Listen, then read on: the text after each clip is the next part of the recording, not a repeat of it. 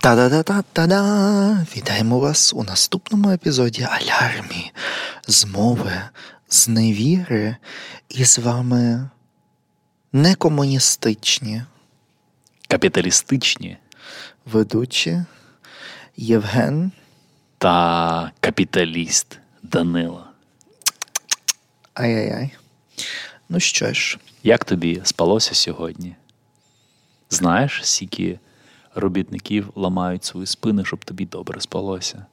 Скільки представників робочого класу не мають привілеї, які маєш ти? ну, та немає таких Як? привілеїв, як Зара Вагенкнехт, Як? котра живе в будинку, в котрий, мабуть, сто разів більше, ніж моя квартира, і носить соболеву шубку. А ще отримує супер-пупер е- премії, водночас не з'являючись на засіданні комітетів Бундестагу. Тому нормально спалося.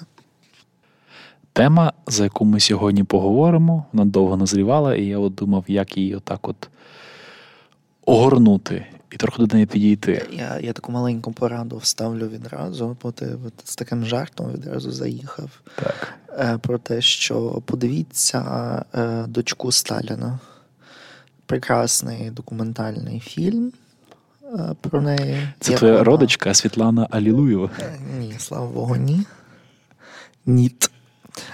Але е, просто так, щоб коротко переповісти те, що всі і так знають. Але важливо подивитися фільм. Вона втекла до Сполучених Штатів Америки з чудового раю Радянського Союзу. Як вона могла? Я не знаю. Е, якщо не помиляюсь, вона і померла в Радянському Союзі, але її там щось повертали. Ой, в Радянському Союзі, Сполучених Штатах Америки. Але її ще там повертали. Лана Пітерс, чи в неї чоловік там був, чи кілька шлюбів Е, було на її Там заході. цей, так. вона, вона щось їй там повертали, потім російське громадянство, потім щось там вона відмовляла. Ну там якийсь просто треш відбувався, але важливий елемент цього всього. Вона про Сталіна, про свого батька розповідала, Мгм. і там от важливі елементи, власне, про того, як комуністичний діяч жив, про те, що в нього просто пачками лежали кошти у е, сейфі, ну, типу, ці рублі чи карбованці, що там було. І цей, і другий момент він до своєї смерті, вже після своєї смерті, далі отримував премії за те, що він надрукував свої книжки. А він ж дослідник був.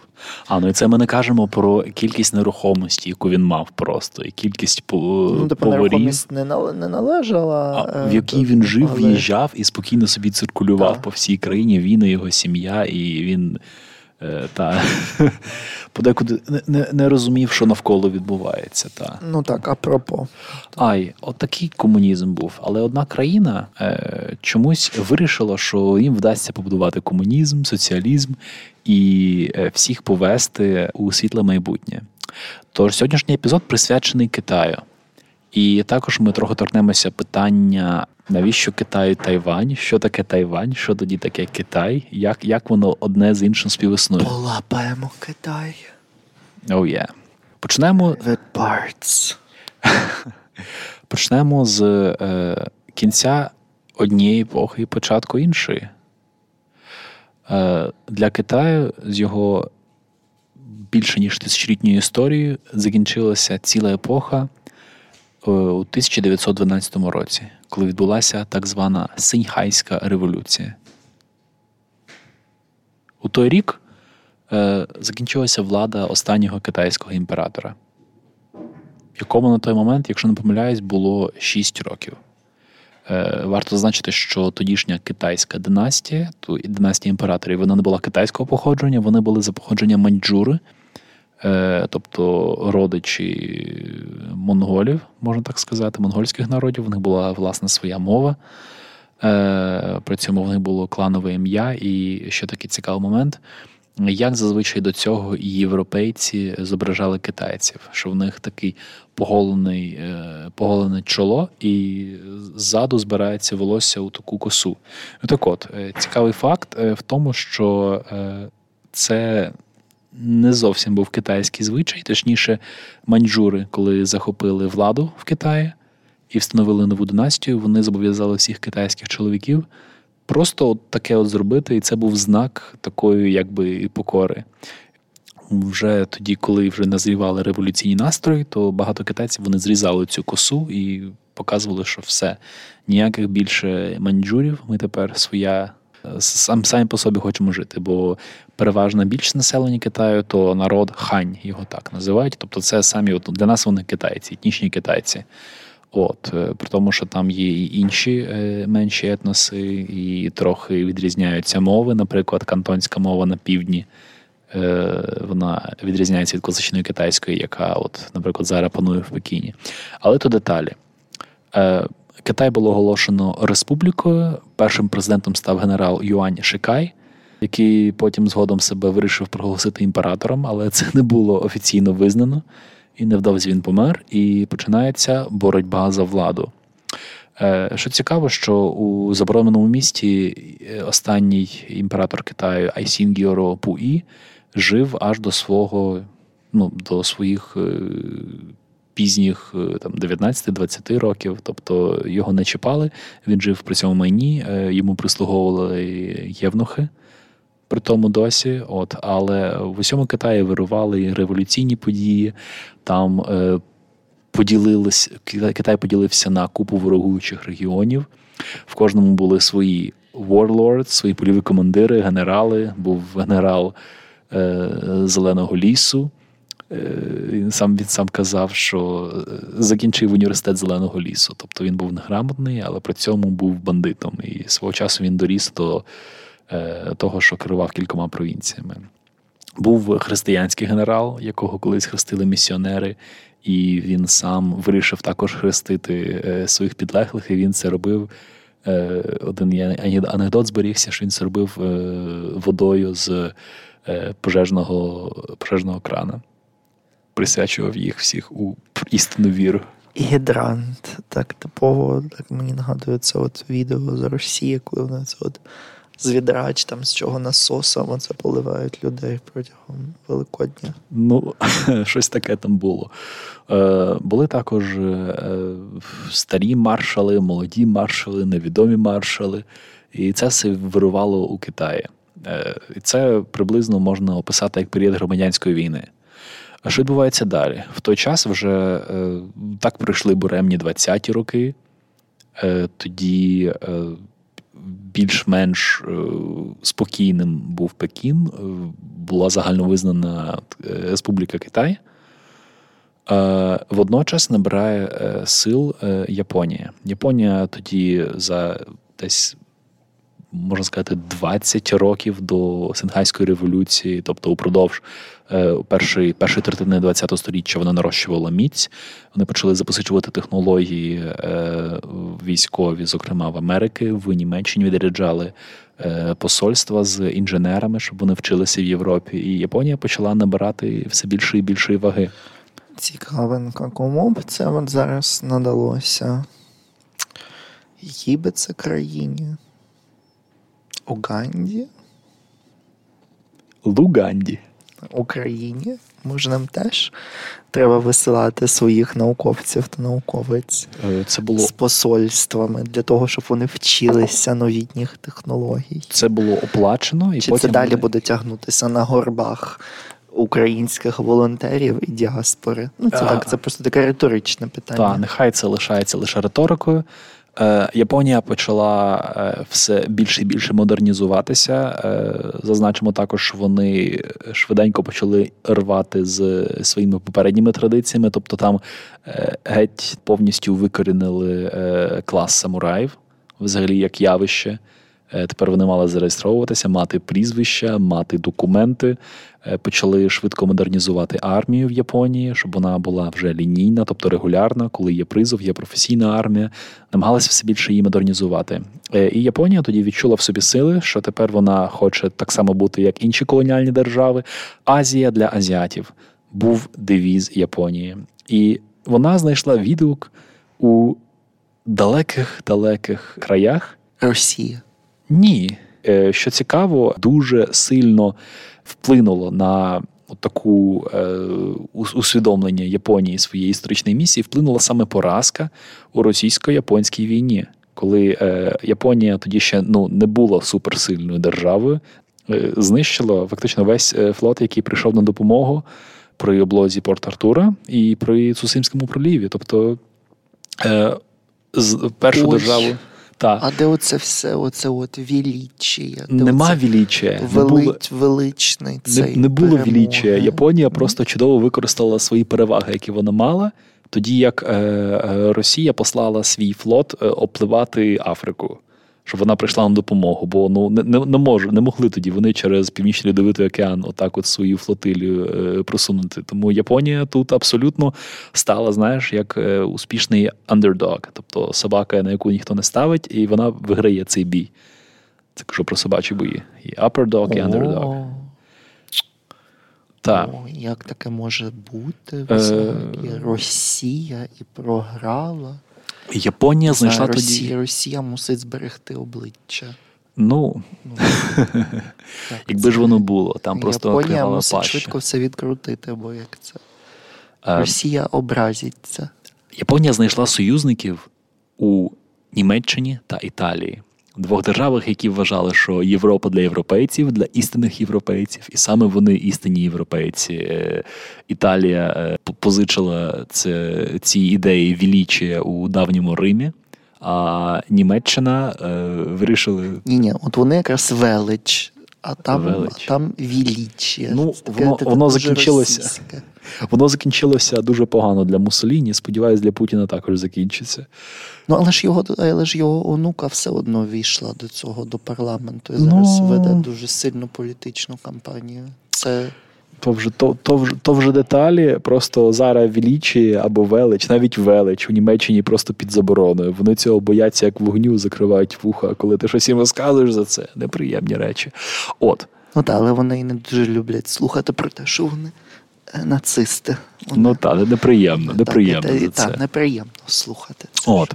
Вертаємось до Японії. Е, і Японія почала захоплювати територію Китаю. Це вже було 30-ті роки, коли абсолютно е, західні держави ну, не могли розібратися, що в Європі відбувається, коли Чемберлен їздить на зустріч з Гітлером. Тобто в ці роки, коли відбувся спочатку окупація судетів. е, Потім Гітлер намагався просунутися цим мемельським коридором. Ну так, Е, а що це? Ну, а не- Це ж була війна Гітлера, а не німці. Аншлюс Австрії. Домовитися якось. Ну що це таке? Ну, поки там намагалися домовлятися ну, якось зберегти обличчя Гітлера. з колективним Чемберленом. Ну. Японія. Польська, польсько-французька війна. Ну, типу, Польсько-польська війна. ну, в 39-му, що починається. Ну, Е, В той час Ти? Японія абс- абсолютно без жодних гальм е, висаджується у Індонезії, у Філіппінах і починає боротьбу у Китаї. Захоплює е, одну провінцію за іншою. І е, тодішній уряд, який сформувався, а також найбільш дієва армія і найбільш дієва політична сила була партія Коміндан або Гоміндан. Її також називають. Це ну, умовно їх називають китайські націоналісти. Так їх називаємо.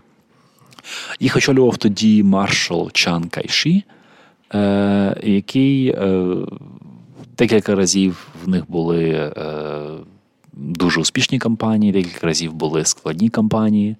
Е, ну і загалом, е, упродовж от, 30-х років е, Китай був повністю знекровлений.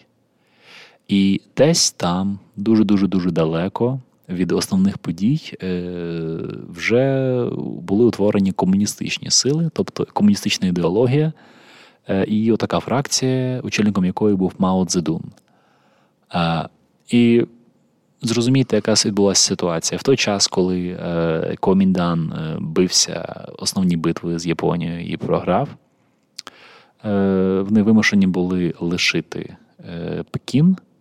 І тоді, е, коли вже нарешті е, хвиля повернулася проти Японії, е, американці вступають у війну, помститися за Перл-Гарбор.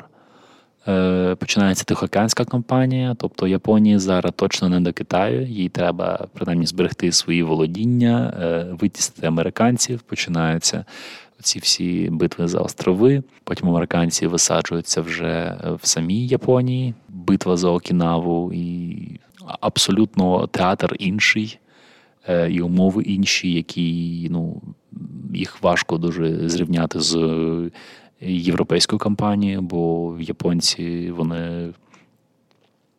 Перше, там у них в культурі не було е, такого явища, як здача у полон. По-друге, там дуже добре опроблено було населення там на національних мітах, на тому, що вони вища раса, і вони просто не мають програти цим білим дияволом. Тобто, абсолютно Китай випадає з поля зору, і коли вже в знекровлену столицю входять, входять комуністичні війська. То якось Америка або інші держави ну, на це не звернули увагу загалом. Е, Далі вже е, закріпилися в Пекіні комуністи, і починається вже боротьба проти Коміндану, проти китайських націоналістів, тобто, можна сказати, найбільш наближеною до легітимності і силою в Китаї. Е, що відбувається далі? Ми всі знаємо за бомбардування Гіросіми та Нагасакі.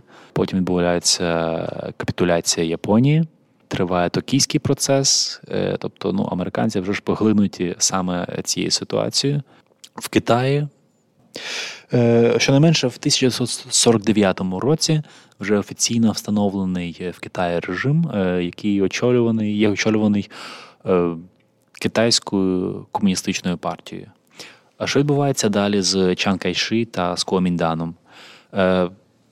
Рештки цієї армії, а також е, люди, які були функціонерами в режимі, а також їхні е, прибічники, евакуюються на острів Тайвань.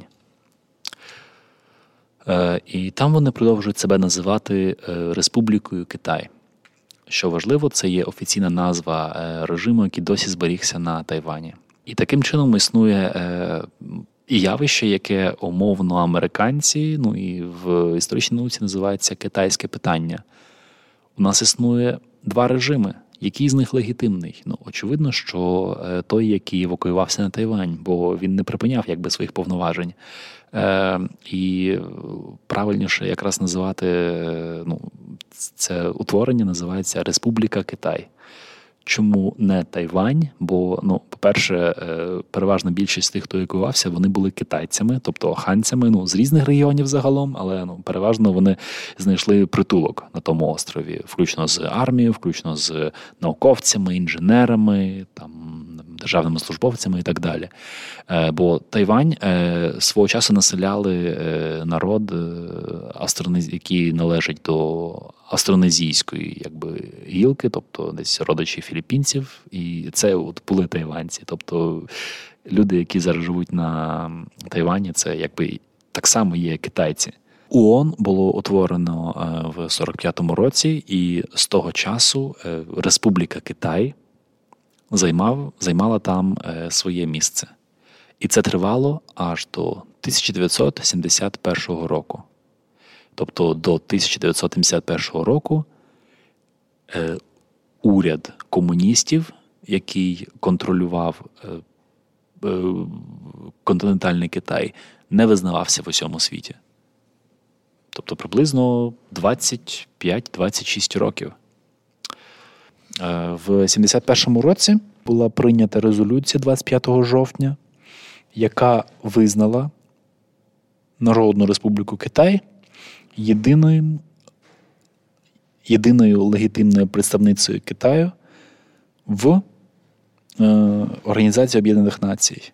І там була якраз відбулася ця процедура, коли офіційно просять представника Республіки Китай, тобто Тайваню, покинути зал засідань, і це е, крісло передали представнику Китаю. Це відбулося так. До речі, автором цієї якби. Е, звернення цього цього запиту була Албанія. Албанія тоді знаходилася вже ж у владі комуністів. І Албанія разом з 17 іншими країнами і ООН е, зрозуміло, що ну, ми не можемо ігнорувати запит стількох країн. Треба подивитися, але я думаю, що там серед них також був сполучений Радянський Союз. Ну і проголосували е, за 76 країн тоді як 35 е, проголосували проти. Отже, проти проголосували Австралія серед серед інших. Е, Австралія, Мадагаскар, Філіппіни, Південна Африка, Сполучені Штати, Уругвай, Венесуела, Японія, багато африканських країн, тоді як за проголосували ем, і е, члени Радянського Союзу, які мали місце в е, ООН. Тобто там була УРСР як повноцінний член Організації Об'єднаних Націй, була РСФСР, е, була БРСР і, здається, Литовська Радянська Соціалістична Республіка. Тобто, от таку от річ, коли утвердилася влада комуністів в Китаї, вона дуже довго тягнулася, аж поки не визнали її. І тоді були зроблені ремарки про те, що ми не можемо більше ігнорувати стан справ, який стався, і оцей міф про Республіку Китай він просто ну, не може далі продовжуватися. Тобто, це ем, в певному сенсі це криза була, криза довіри, і дуже довго Американці себе картали за це, тобто там ще був всередині країни дискурс про те, що ну, це означає втрата Китаю. Втрата Китаю це називається, бо єдиний некомуністичний режим, який дійсно ну, сповідував демократичні цінності, він був вигнаний, і Сполучені Штати ну, не змогли нічого зробити з тим. І таким чином е, їхній союзник, який мав бути, він тепер е, живе в постійній загрозі небезпеки. Але, але, але, але. Тут можемо поставити три крапки і повернутися до сьогоднішніх днів. Мені цікаво, просто чи колись буде воз'єднання, приєднання Китаю до Тайваню. Ну, все ж таки, колись демократія має перемогти. Зараз, попри те, що е, е, Республіка Китай, тобто мають на увазі Тайвань, має свою власну валюту має е, паспорт, який визнається в усіх країнах, має свої поштові марки, свої власні збройні сили та конституцію з е, своїм демократичним президентом, який демократично обирається. Е, Тайвань, точніше Республіка Китай, також не позбавилася своїх претензій на континентальний Китай. І е, хоча зараз е, уряд, ну а вже ж зрозуміло, що якщо порівняти населення Тайваню та населення е, Китаю, ну Тайвань зараз населяє е, приблизно 25 мільйонів людей. Станом на 2020 рік. Станом на 23, ну 24 десь так приблизно. Отже, ну і зрозуміло, що е, дуже важко говорити про якісь претензії. Е, але ну, та, в Китаї зараз проживає більше мільярду. Але попри все це, не забуваємо той факт, що ніколи в історії за жодних обставин е, острів Тайвань не належав до ну, не належав комуністичному Китаю, не належав цій республіці, Народна Республіка Китай. Таким чином, це питання досі не є розв'язаним. І чи буде воз'єднання? Я не знаю, чи буде воз'єднання коли-небудь, бо е, Тайвань, бо Республіка Китай, можна так сказати, він е, не з усіма е, країнами має встановлені дипломатичні відносини. Точніше, з кількома тільки має встановлені. Тобто посольство Тайваню е, існує. Більшість країн е, мають формальні Е, встановлені стосунки з КНР, тобто з Китаєм, е, Комуністична Республіка Китай, і неформальні стосунки з Тайванем. Це більшість країн у світі. Тобто там нема посольства Тайваню, але при цьому існують переговори, торгові стосунки, якісь договори на такому рівні. І офіційне представлення існує тільки в Ватикані та в кількох країнах Латинської Америки, зокрема е, Парагвай, Домініканська Республіка, Коста-Рика та Беліз, мені здається. Тобто, ну, зовсім зовсім зовсім мало. Україна вже ж у нас є посольство е, Китайської Народної Республіки, знаходиться поруч з Марінським палацом. Е, І а вже ж зрозуміло, що коли є посольство К... Щоб КНР, прибиральниці швидко було, швидше було ходити. коли є посольство КНР, то не може бути посольство Тайваню. Тобто, вже ж це були б якісь е, конфлікти. І тому Україна Хоча ні, досі. треба було б підтримати Тайвань, бо ми хочемо, А. щоб всі нас підтримували, щоб визнавали, е, що Крим е, цей, знаходиться під окупацією і так далі, але ми стоїмо по стороні зла. Ну, от да фак. Серед європейських країн є єдина країна, яка має досить добрі стосунки з Тайванем і абсолютно ігнорує Китай. Є така країна, хоча там не встановлені е, дипломатичні стосунки з Тайванем. Вони Що це за країна? Це країна, колишня країна Радянського Союзу, Литва. О, Вони е, почнемо з того, що кілька разів там були на офіційному рівні забороняли е, користуватися державним службовцям е, продукцією Китаю, зокрема Huawei, який е, був помічений в тому, що ем, апаратура або там програмне забезпечення може с- шпигувати за своїм е, власником, тобто Huawei заборонений там офіційно, е, щоб був в державних установах. А до речі, в Україні він е, користується спокійно, і такої заборони ніхто не робили. Плюс е, Литва дуже добрий має зиск з торгівельних стосунків, бо Тайвань це один з лідерів напівпровідників в усьому світі. Ілюстрація цих двох держав показує, що можливо при комунізмі, і що можливо при е, нормальній ринковій економіці, де існує демократія. Це ти просто так не вигадаєш. Це контрольні групи. Є Північна Корея та Південна Корея, є Тайвань, є комуністичний Китай, є ФРН, досі є ФРН, і колись була НДР. Є Україна, і поки існує Рашка. Не зовсім намагаюся дізнатися, чи Моторолу зараз продукують е, в цьому в Тайвані чи в Китаї. Скажу тобі також е, між собою Тайвань і Китай також мають певний, певний рівень стосунків. Типу, окрім загроз, які періодично там комуністи виголошують, е, також триває в них торгівля. І вони там колись договір підписали, що незалежно від того, що вони називають Китаєм, обидві сторони, вони зацікавлені в тому, щоб підтримувати торгівельні стосунки. Тобто, нав- навіть тут, в такому. в такому досить непростому питанні вони якось дійшли певної згоди. Це ніщо не каже нам загалом, бо е, неодноразово е, погрожував Китай, що він захопить Тайвань. Я думаю, що цього не станеться загалом, але це суто моя думка.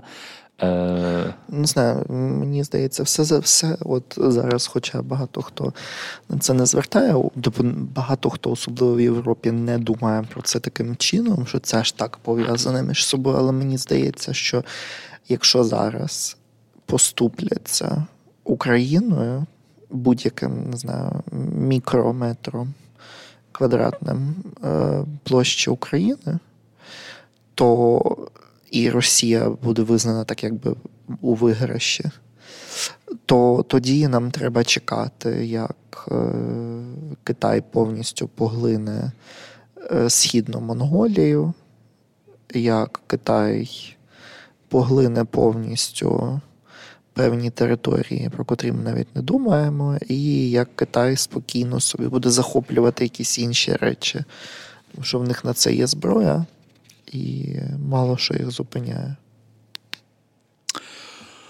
А, ну, я просто базую е, свою думку на основі того, що я дивився аналітику, і е, Тайвань має найбільш вигідне географічне положення у світі, коли йде справа щодо е, оборони. Е, Бо, по-перше, вони острів. По-перше, е, є острів там, де дуже неоднорідний рельєф, тобто є гори. Відповідно, дуже зрізане узбережжя, тобто там можна організувати батареї анти, антикорабельних ракет, плюс саме населення там має зброю. Е, населення постійно проводять, проводяться тренінги, е, має свої збройні сили, має свої розвинуті досить технології, має медицину. І таким чином е, це був би ну, міцний кекс, щоб так просто проживати. Але в певному сенсі я також думаю, що Україна врятувала Тайвань. І ті держави та організації, які відразу вступилися за Україну після початку повномасштабного вторгнення, змусили Китай думати, е, який робити наступний крок. Бо ми розуміємо, що зараз триденна спецоперація для Росії перетворилася в затяжну, затяжну ганьбу і просто е, додаткові додаткові томи в е, злочині майбутнього трибуналу над Рашкою, але їх це не зупиняє. Ну так, але ми це мусимо якнайшвидше робити, тому якби дотискати їх, аби вони розвалилися чи щось з ними сталося відвоювати свої території, бо зараз вже почалося. Вони почали завозити підручники. Ну, типу, вони і раніше це робили, але зараз вже навіть у підручниках навіть не згадують слово Київ. Взагалі а що такого немає. Русь. Русь? Так, Русь. Просто Русь. Чудово. Немає Києва, е, потім переназивання всіх е, там князів, княгинь. Е, на руський манер, е, ну, всякі такі приколи. Я думаю, що та і назви Там старі. Промивання, які... так, промивання мізків дуже активно починається. Тому нам треба дуже-дуже швидко, бо час грає теж проти нас. От, Тому таке. Отже, Тайвань або повна назва Республіка Китай це якщо подивитись на історію і подивитись на наслідки, це чудовий приклад того, що може бути з країною, коли там панує демократія та панує ринкова економіка. Попри всі умови, які були якраз проти Тайваню, вони збереглися, вони зараз існують, зберігають свою культуру, на відміну від Китаю. І останній момент Китай, що би вони про себе не казали, це не є соціалістичною державою і не є соціальною державою. Е, Культура була повністю е, вичищена, абсолютно була зруйнована упродовж культурної революції, яка відбувалася, коли доноси писали на викладачів, на професорів. На науковців, на іншу інтелігенцію. Тобто це ще гірша, ще така антиутопіч, більш антиутопічна версія е, чисток, які відбувалися в Радянському Союзі. Тоді як в Тайвані, ну, по-перше, там збереглися архіви, дуже багато історичних пам'яток. Там е, діє дуже-дуже добра медицина загалом. Там існує біржа. Е, там відбуваються, знімають фільми, і абсолютно чудова держава, яка функціонує і буде далі функціонувати. Тому, е, оскільки також ми, як українці, трохи висвітлимо перспективу російсько-української війни. Росія нищить Україну, і її союзником негласним є Китай. Чому ми так думаємо? Ну, слухайте, диктатури вони ніколи не діють відкрито. У 21 сторіччі що ми очікуємо? Що зараз Китай от заяву так напише, Сі Цзіньпін скаже: ось я зі своїм другом Володимиром. Такого не буде. Диктатури вони звикли діяти тихо, і якщо будь-яка допомога була надана Росії, вона була надана, то вона була надана. Я перевірив відразу літаки. Вже вже було надано Китаєм давно, вона вже відбувається. Це допомога е, ну, у захопленні України. Тому Китай е, дуже довго користувався тим, що він є в сірій зоні, і там розбудовувалися на кредити від Світового банку, від інших організацій. Е, через знову ж таки через цей капіталізм, через дешеву робочу силу. Там будувалися заводи, які будь-який гвинток можуть тобі зробити, будь-які запчастини. Але, на жаль, така практика вона е, виростила монстрів. Спершу виростила нафтогазового гіганта Рашко яка тепер е, знищує повністю все, до чого може дотягнутися в Україні. І також зростили Китай, який діє більш-менш обережно, але вони також вже є на боці Путіна. Тому нашим союзником є Тайвань. Я раджу всім дізнатися трохи більше за історію саме цієї держави. Наразі, після того, як ви послухаєте наш епізод, та після того, як ви поставите пальчики догори та поширите е, цей епізод нашого подкасту на всіх ваших платформах. Дякуємо вам за прослуховування. З вами були любі Євген та Данило. Ми бажаємо вам файного вечора, дня чи коли ви нас слухаєте. І слава Україні! Героям слава, друзі, тримаємося купи. До наступних етерів. Па-па!